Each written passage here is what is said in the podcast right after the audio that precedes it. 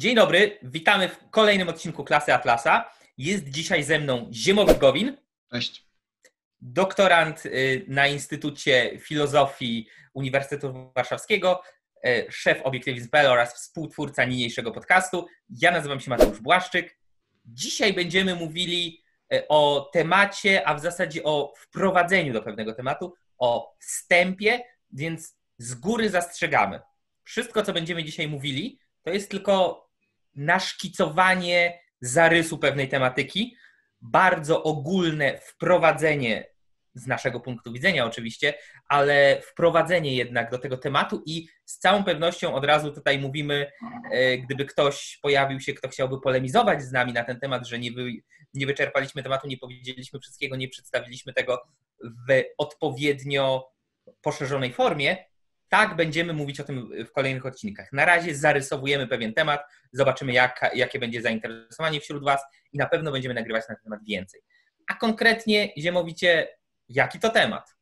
Jeszcze zanim powiem konkretnie, jaki to temat, też trzeba sobie, znaczy już powiedziałeś, że będziemy mówić o obowiązku, natomiast ja bym tu odróżnił dwie rzeczy. Jedną rzeczą jest mówienie o obowiązku ogólnie do ludzi, którzy nie są filozofami. Pamiętajcie, że klasa Atlasa e, tak jak większość naszych projektów jest skierowana do ludzi, którzy nie studiują filozofii albo się nią nie zajmują jakoś bardziej zawodowo lub nawet bardziej tak amatorsko, ale jednak sporo, sporo e, czytają. I wiemy, że wśród Was są ludzie, są ludzie, którzy bardzo dobrze znają filozofię. Widzimy to w komentarzach, za co zresztą zawsze, zawsze e, dziękujemy e, i jesteśmy, i jesteśmy wdzięczni.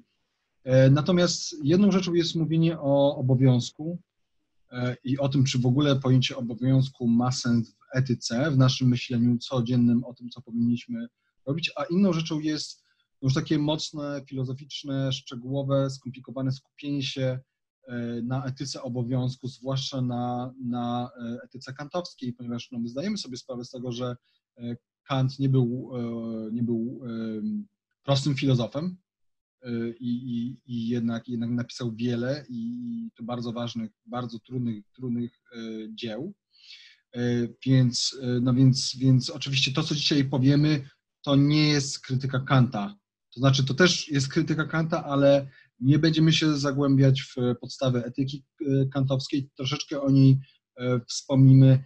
Bardziej się skupimy na samym pojęciu obowiązku jako takim. I też przechodząc do odpowiedzi na Twoje pytanie, o tym będzie ten temat, znaczy powiemy sobie, e, o co chodzi z tym pojęciem i jakie są jego konsekwencje, to znaczy jego konsekwencje nie tylko intelektualne, ale jego konsekwencje związane z e, życiem codziennym człowieka.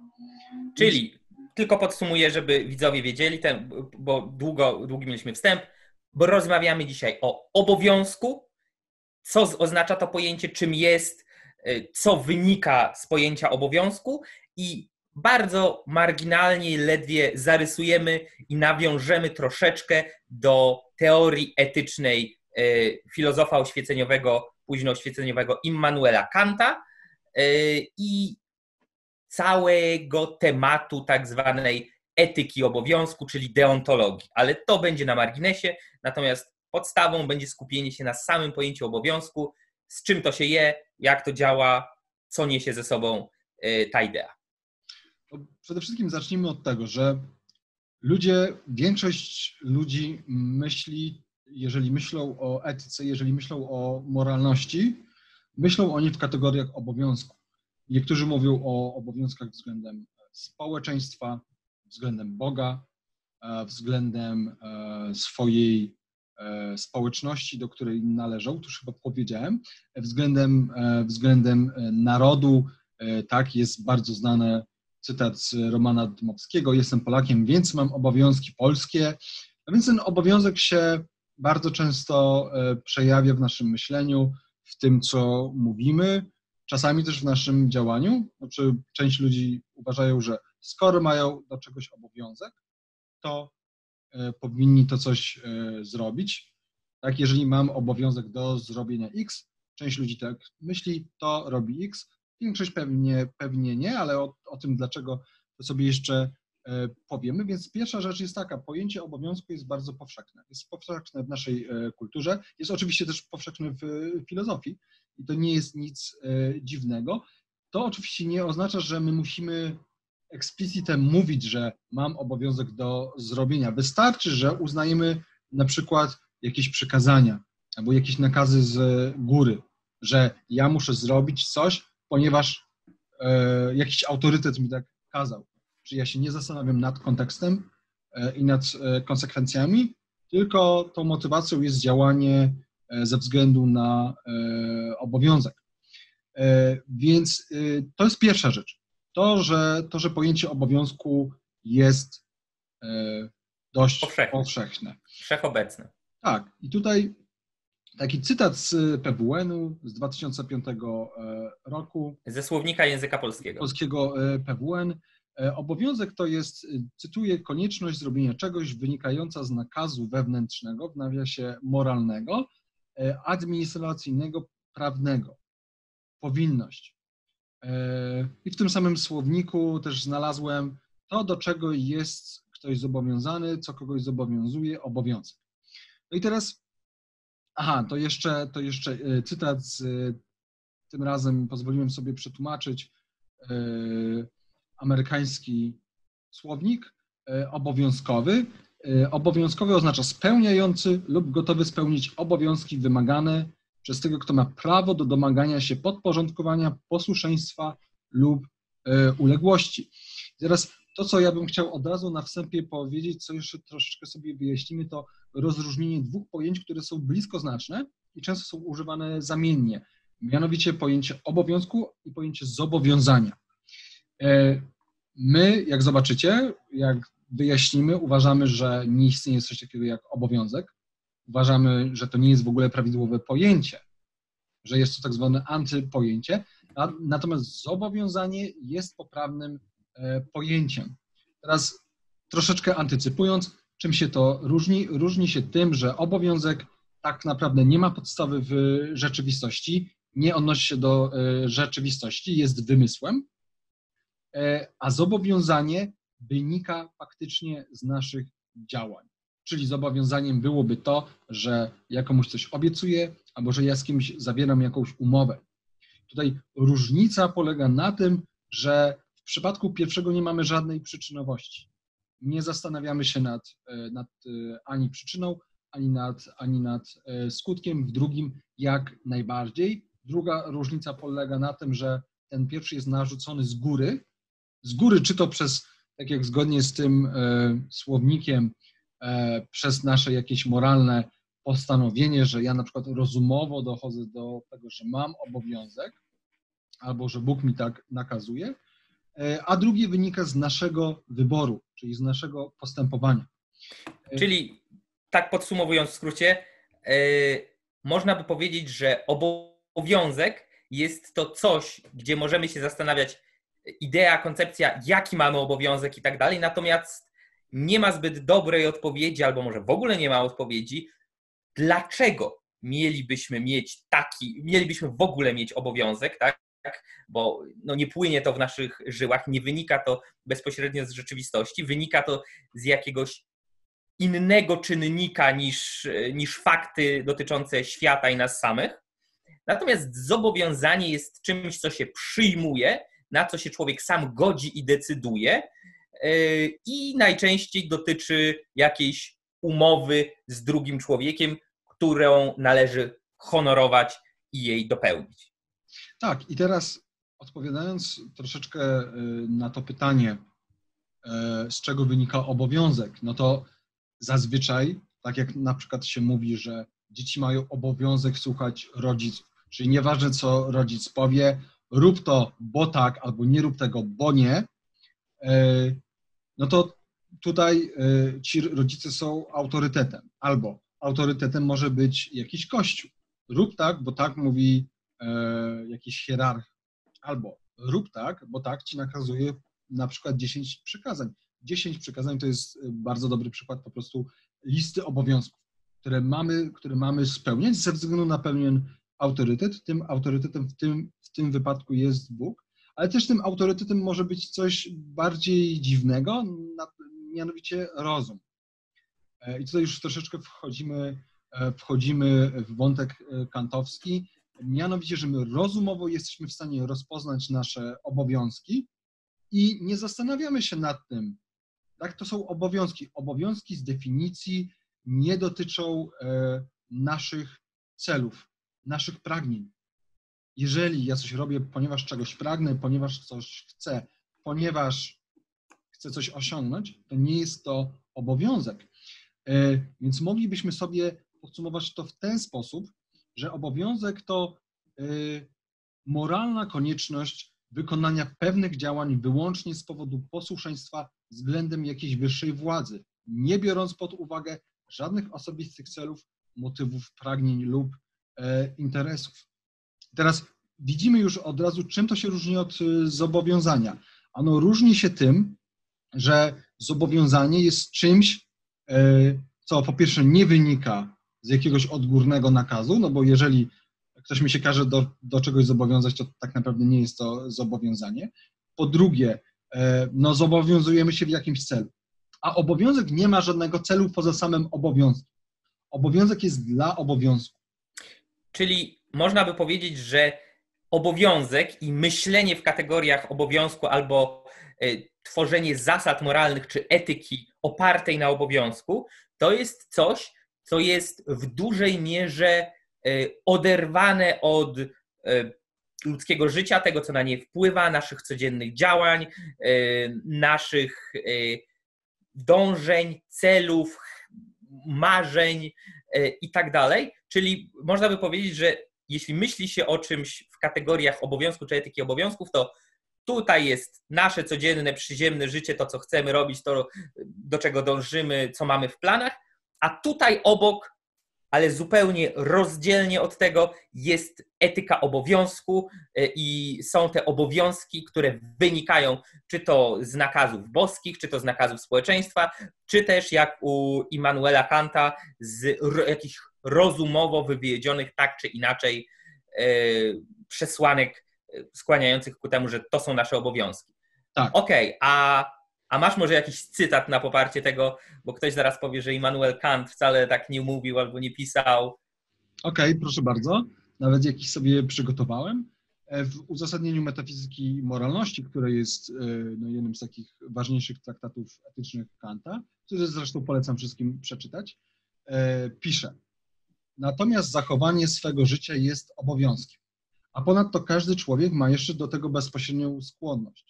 Tak, tutaj Kant mówi o tym, że, e, no, że ludzie generalnie chcą zachowywać swoje e, życie, ale że też to jest obowiązek. I teraz, ale przesadna troskliwość, z jaką olbrzymia większość ludzi o to się stara, nie posiada jeszcze z tego powodu wartości wewnętrznej, a jej maksyma treści moralnej. Utrzymują oni życie swoje wprawdzie zgodnie z obowiązkiem, ale nie z obowiązku. Tak? Czyli Kant robi tutaj rozróżnienie jeżeli obowiązek mówi mi, że bym robił X, ja robię X, to jeśli ja chcę robić X, niezależnie od y, obowiązku, to ja wtedy robię X zgodnie z tym obowiązkiem. Ale nie, ale nie z, z powodu. Tak. Ale, czyli to jest pewna korelacja, tak, że obowiązek nakazuje ci to, ale ty i tak chcesz robić to, i tak ci do tego, y, do tego dążysz, znaczy, więc. To znaczy, nie no. E, ta, ta różnica jest taka. Dobra, to żeby uchwycić tę różnicę, kontynuuję e, cytat. Jasne. Natomiast jeżeli komuś niepowodzenia i beznadziejna zgryzota odebrały zupełnie chęć do życia, jeżeli człowiek nieszczęśliwy, a wielkiego serca na swój los raczej oburzony aniżeli upadły na duchu i e, załamany życzy sobie śmierci, a jednak życie swoje zachowuje nie kochając go, nie ze skłonności lub bojaźni, czyli nie ma tej skłonności do X, ale z obowiązku. Wtedy dopiero maksyma jego ma treść moralną.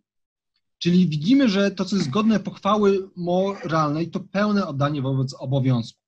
To nie jest, to, co jest godne pochwały moralnej, to nie działanie zgodnie z obowiązkiem, tak jak w przypadku człowieka, który rozpoznaje, że ma obowiązek zachowania swojego życia zdaniem Kanta, ale również on tego chce, wtedy to jest, to jest działanie zgodne z obowiązkiem, ale nie z obowiązku. Ale jeśli on nie chce żyć, jeśli on cierpi na depresję, stracił wszystkich, e, wszystkich bliskich, e, ma odrąbane kończyny, ale dalej chce z obowiązku żyć, mimo że wolałby e, umrzeć, wtedy możemy go ocenić moralnie jako kogoś godnego e, pochwały. Czyli podsumowując,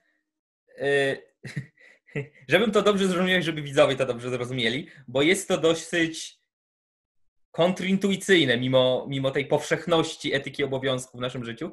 Chodzi o to, że jeśli Twoje dążenia korelują i jednocześnie wiodą w tym samym kierunku, co obowiązek, który masz spełnić, to z samego faktu, że Ty to robisz, ponieważ chcesz to robić i sprawiać to jakąś radość, satysfakcję, cokolwiek, jest to Twoim celem, to nie może to być uznane jako, że ta maksyma ma treść moralną, czyli nie może być to uznane, że robisz coś etycznego, dobrego, moralnego, tylko y, jeśli robiłbyś to nie niezależnie od obowiązku, tylko właśnie ze względu na obowiązek, całkowicie nazwijmy to sobie bezinteresownie, niezależnie od własnego interesu, niezależnie od własnych dążeń, chęci, celów i tak dalej, nie dlatego, że ty chcesz to robić, tylko dlatego, że wiesz, że musisz to robić i to jest twój obowiązek, to dopiero wtedy to twoje działanie może być uznane za moralne, czyli wartościowane pozytywnie w obrębie etyki. Tak? Tak. I to od razu, od razu nam pokazuje, jaka jest radykalna różnica między tym, co Wam już przedstawialiśmy. Ponieważ e, widzimy, że jakie jest podstawowe pojęcie naszym zdaniem w etyce? Jest to pojęcie wartości, które wynika z tego, że organizmy żywe podejmują pewne działania. Tak, że te działania, e, wartość jest zawsze dla kogoś i za coś. E, a tutaj widzimy, że mamy zupełne oderwanie od tych dążeń. Od, od agenta tego, działającego. Tak, od podmiotu e, działania, od jego potrzeb, od jego życia. No i tu też widzimy, że pojęcie obowiązku jest zupełnie abstrahuje od tej podstawy, a tą podstawą jest właśnie życie organizmów, życie, życie człowieka, jeżeli już mówimy o wartościach moralnych. No i tu widać, że jeżeli, jeżeli wartości, tak jak e, to tłumaczyliśmy w poprzednich podcastach, e, jeżeli wartości e, biorą się z życia, są możliwe i konieczne dzięki życiu i są dobre tylko jeżeli wspierają życie, to pojęcie obowiązku w ogóle tutaj nie ma sensu. Nawet gdybyśmy się próbowali zastanowić nad samym obowiązkiem, skąd, skąd się on bierze, jakie on ma swoje uzasadnienie w, w rzeczywistości. Co w świecie wskazuje na to, że co w świecie moglibyśmy nazwać jako podstawą dla obowiązku? Z czego ono wynika? No to po przyjrzeniu się bliższym okaże się, że z niczego. On jest oderwany od kontekstu. Jak to się ma do gilotyny Huma, o której już mówiliśmy, Ziemowit? Czy y, gilotyna Huma ścina obowiązek i etyka obowiązku? Czy jest to bardziej złożone i lepiej zachować na następny odcinek? Myślę, że jest to bardziej złożone i lepiej zachować to na następny odcinek. Dobra. Ja też y, ad hoc nie, nie, nie jestem w stanie, nie byłbym w stanie odpowiedzieć y, na to. To w ogóle całe omówienie bardziej szczegółowe etyki Kanta po prostu już zostawimy na, na, na, na ten specjalny odcinek, żeby dla tych wszystkich filozofów, którzy po prostu czekają na jakieś e, mięso tłuste, filozoficzne, E, nie chcę powiedzieć, czy ona ścina, czy, czy nie. Wydaje mi się, że nie, ale mogę się mylić. E, natomiast od, od razu przechodzimy już do rzeczy. Pojęcie obowiązku nie ma odniesienia do rzeczywistości. Jak tworzymy pewne pojęcia, to przede wszystkim jaka jest miara tego, czy pojęcie jest, jakie jest kryterium tego, czy dane pojęcie jest właściwe. No, ta miara, tak mówiąc w dużym, w dużym e, skrócie, polega na tym, że to pojęcie musi się do czegoś odnosić, musi mieć jakieś zastosowanie. Tymczasem pojęcie obowiązku nie tylko się nie odnosi, ale też nie ma, nie, nie tylko się nie odnosi do życia w ogóle, ale też nie ma zastosowania. I teraz w tym kontekście tutaj e, Rand e, twierdzi, że, że pojęcie obowiązku jest antypojęciem, Antypojęcie to jest, cytuję, sztuczny, zbędny i nie nadający się do racjonalnego użytku termin stworzony po to, by zastąpić i wymazać inne właściwe pojęcie. E, tak? Więc jeżeli zaakceptujemy pojęcie obowiązku, to tak naprawdę zanegujemy rzeczywistość, bo w rzeczywistości nie ma żadnych obowiązków. Na czym mielibyśmy oprzeć zasadę, która mówi, że jest jakiś autorytet względem nas, który narzuca nam pewne obowiązki i my mamy działać ze względu na te obowiązki, koniec, kropka. To ma się nijak do naszego rozkwitania, to ma się nijak do wartościowania. To w ogóle neguje e, wartościujący aspekt ludzkiego umysłu. Wartości moralne są wartościami, ponieważ człowiek, e, ponieważ człowiek je odkrywa i je ocenia. Bez, e, bez tego umysłu, bez tej oceny nie ma wartości, a obowiązek nie jest czymś, co ja mogę stwierdzić, że on jest fajny albo on jest zły. Nie, on po prostu jest i ja mam się nim kierować. Czyli on jest taką wartością pierwszą w ogóle, bardzo pierwotną względem wszystkiego innego, którą po prostu mamy przyjąć i według niej działać, tak? On jest pierwszą i jest y, ostatnią. Alfa i omega. Tak, teraz możemy troszeczkę przejść do, do y, konsekwencji. To już troszeczkę właśnie, powiedziałem. Właśnie, myślę, że to jest coś, co widzowie też chcieliby y, się dowiedzieć i zapytać, bo może wszystko, co mówisz, masz rację, ale obowiązek Y, jest dobry, słuszny tylko wtedy, kiedy ma słuszne też jakieś konsekwencje, tak? Tak jak w przypadku tego, tego mordercy z zakrwawionym toporkiem, który puka do twoich drzwi, kiedy ty akurat gościsz swojego przyjaciela i pyta cię, hej, czy X, czyli ten twój przyjaciel jest tam w domu, bo mam ochotę go zabić, tak? No i w tym momencie, czy obowiązek niekłamania, tak, zasada nie kłam, zawsze mów prawdę, powinna przeważyć nad zasadą broni życie swojego przyjaciela. Jak to wygląda z tymi konsekwencjami? Może coś więcej o tym opowiesz?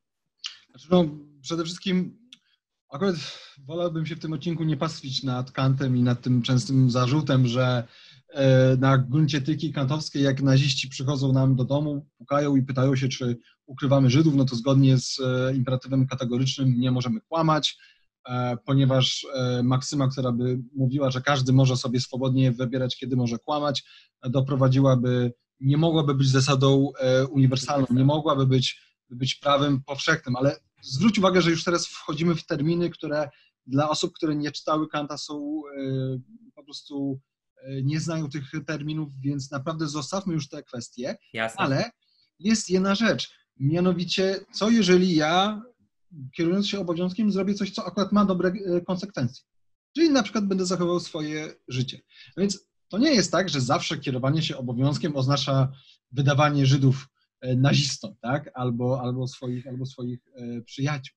Natomiast e, musimy się tu zastanowić nad czymś szerszym, jakie są szersze skutki kierowania się obowiązkiem, bo to, że ja raz sobie powiem, o cholera, mam obowiązek pomóc jakiejś osobie, ja jej pomagam i faktycznie to, no to jest coś dobrego. Co prawda ja wtedy wychodzę z błędnej motywacji, bo motywacją do pomocy komuś jest to, że ja wartościuję tę osobę, poprzez to, że wartościuję swoje życie i życie człowieka jako takie, a nie bo mam taki e, obowiązek, no ale, ale konsekwencje są faktycznie dobre. E, więc przede wszystkim samo kierowanie się obowiązkiem niszczy rozum. Znaczy, co to znaczy? To znaczy, że żeby człowiek postępował moralnie, tak jak już tłumaczyliśmy, musi brać pod uwagę cały, cały, całą swoją wiedzę, całą, do, całą sobie wiedzę i kontekst. Tutaj nasza wiedza i nasz osąd, nasz proces myślenia i proces sądzenia jest nieistotny z punktu widzenia obowiązku. My mamy na tyle myśleć, by, by, by być w stanie się zastanowić nad tym, czy się kierujemy zgodnie z obowiązkiem. Tak, czyli musimy sobie uzmysłowić, co jest obowiązkiem i jak już go raz mamy, to się nim kierujemy. Na, na gruncie Kanta to my, myśli się tro, troszeczkę więcej, na gruncie dziesięciu przekazań mniej. E, jak czci ojca i matkę swoją, koniec kropki. Jakby nie muszę się zastanawiać. Mam przekazanie, ja się nim e, kieruję i to niszczy rozum. Po, po drugie, obowiązek e, niszczy wartości. Dlaczego? dlatego że tak naprawdę nasze wartości nie mają, nie mają znaczenia. Jeżeli, jeżeli ja mam obowiązek zrobić coś, co, co doprowadzi do niszczenia mojego życia, e, do tego, że ja nie mogę rozkwitać, ja zdradzam swoje wartości, zdradzam to, co jest dla mnie ważne, żeby działać z obowiązku. E, więc poświęcamy swoje najwyższe wartości na rzecz czego? Jakiegoś niewytłumaczalnego rozkazu. E, I przemieniamy wartości tak naprawdę w zagrożenie względem wartości moralnej. E, dlaczego? E, ano, dlatego, że jeżeli uznajemy, że nasze wartości nie mają znaczenia, to nasze dążenie do wartości od razu traktujemy jako niemoralne. Albo co, co, naj, co najwyżej jako ok, jeżeli są e, zgodne z obowiązkiem. Ale pamiętajmy, zgodne z obowiązkiem na gruncie etyki Kanta to nie znaczy moralne. Moralne jest to coś z obowiązku, czyli nie ze względu na nasze, na nasze e, skłonności. Albo pomyślmy o miłości. Co to znaczy być kochanym z obowiązku? Kto wolałby być kochanym z obowiązku, a nie ze, a nie ze e, skłonności? No i oczywiście poczucie własnej wartości. W jaki sposób buduje się poczucie własnej wartości? Poprzez tworzenie wartości, poprzez dążenie do nich, zdobywanie ich, poprzez aktywne e, życie, przez e, praktykowanie cnoty dumy, o której już mówiliśmy wcześniej na innym podcaście. Obowiązek to wszystko niszczy. Nie masz, ty masz po prostu się kierować jak robot, jak robot, który czasami myśli, ok, bo musi się zastanowić nad treścią e, obowiązku, ale nic poza tym, który tak naprawdę nie ma mieć żadnego poczucia własnej wartości. Może mieć, ale to nie jest w ogóle ważne. To nie jest w ogóle ważne. E, Mateusz, to może ty, ty chciałbyś coś dodać, bo ja coś czuję, że się rozgadałem strasznie. Jak nie, myślę, że akurat e, bardzo dobrze ci, ci, tutaj ci to wychodzi bo, bo mówisz ciekawie i, i, i składnie, sam z chęcią tego słucham. Natomiast to, czy można by pod, powiedz, czy można by to podsumować tak? E, etyka obowiązku już na samym starcie i pojęcie obowiązku już na samym starcie wykopuje przepaść pomiędzy tym, co moralne, słuszne, zasadne, etyczne i co powinniśmy robić ze względu na ów obowiązek, a tym, co praktyczne, życiowe, y, potrzebne nam do życia, przetrwania, rozkwitania, y, co efektywne, skuteczne i tak dalej. Czyli można powiedzieć, tutaj mamy moralność, tutaj mamy praktyczność, tak? Tutaj mamy to, co powinniśmy zrobić, a tutaj mamy to, co jest nam potrzebne i, i co chcielibyśmy zrobić i do czego dążymy. Czyli można powiedzieć, że czasami przynajmniej, może nie zawsze, ale czasami etyka obowiązku prowadzi do sytuacji, w której stajemy przed dychotomią. Albo będziemy moralnym, uczciwym człowiekiem, ale jednocześnie wykrwawiającym się raz po raz i rezygnującym ze swoich wartości, bo tego wymaga obowiązek, albo będziemy człowiekiem spełnionym, szczęśliwym, osiągającym satysfakcję, zadowolenie i tak dalej, ale jednocześnie no, niemoralnym, bo aby osiągnąć nasze wartości, rezygnujemy z tego, co powinniśmy, czyli naszego obowiązku. Czy to jest dobre? Czyli moralność jest czymś niepraktycznym, albo przynajmniej nie mającym żadnego związku z praktyką życia tak, codziennego. Tak. Co najwyżej praktyczność może być pozamoralna, jeśli nie niemoralna.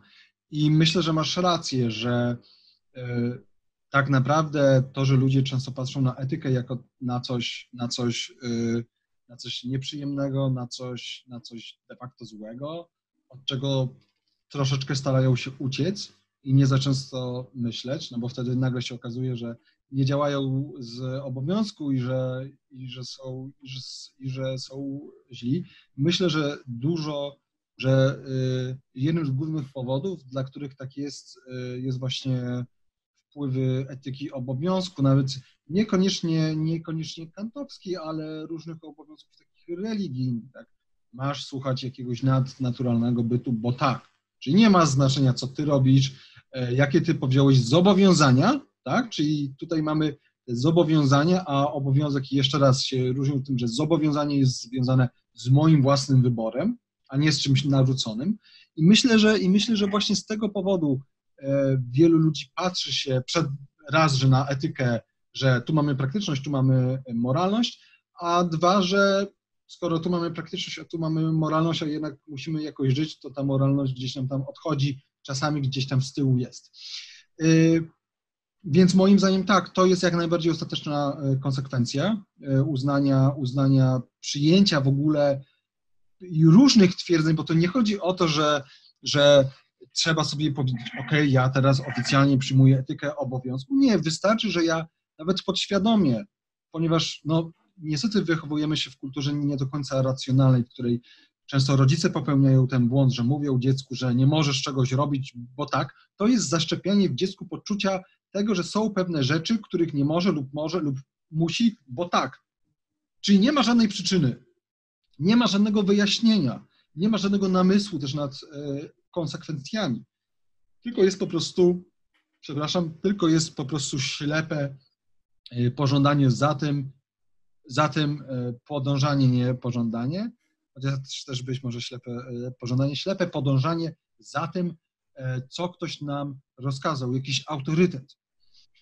No i teraz no i teraz to jest związane z tym, z tym rozdźwiękiem między moralnością a praktycznością, mianowicie to, że etyka obowiązku nie daje żadnego de facto e, moralnego kodeksu takiego życia codziennego. Tak? Dla starożytnych, dla, dla Greków, zresztą dla, dla Rzymian też, było naturalne, to było oczywiste, że etyka dotyczy całego naszego życia, tego w jaki sposób tworzyć nasz charakter, w jaki sposób działać. Nie tylko, że ja czasem się, zas się zastanawiam, jaki mam obowiązek, e, tylko jak mam działać, żeby żyć dobre, żeby, żeby moje życie było dobre, żeby było godne tego przeżycia. E, tym, tymczasem etyka obowiązku i w ogóle myślenie w kategoriach tego, że muszę, bo tak, bo to jest moralne niezależnie w sumie od tego, jaką to ma podstawę, jakie to ma e, konsekwencje i skąd się to e, bierze, kompletnie zabija taką perspektywę.